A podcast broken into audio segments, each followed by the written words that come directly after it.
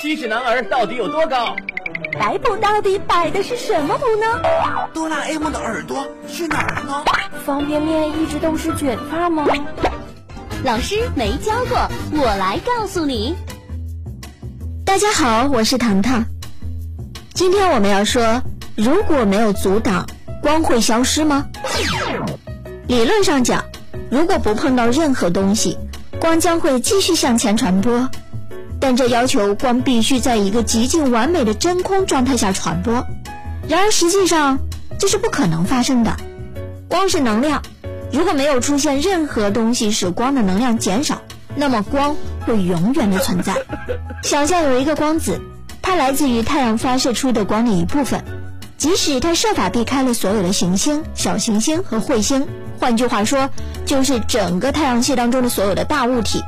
但它可能恰好撞到了来自彗星上的一小块尘土啊，或者是漂浮在太空中的一个微小的氢原子，那么它就失去了能量。但有一些光子会在它的旅途当中幸存，然后直线前进，直到进入你的眼睛，那就是这部分光的终点。而光所携带的能量会转化成电信号进入你的大脑，而你的大脑会告诉你，你看见光了。光子可能与飘荡在太空当中的原子，或是与一个行星大气层当中的原子，也有可能与一个如岩石一样的物体当中的原子相碰撞，其中的一些能量会发生反射，从而呢使我们看到这些物体。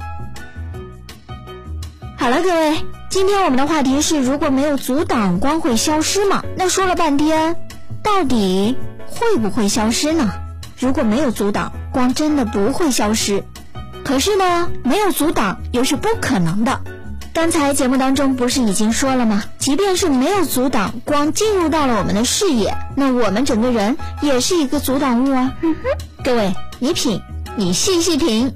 这里是老师没教过，我是糖糖，感谢收听，下个时段我们再见。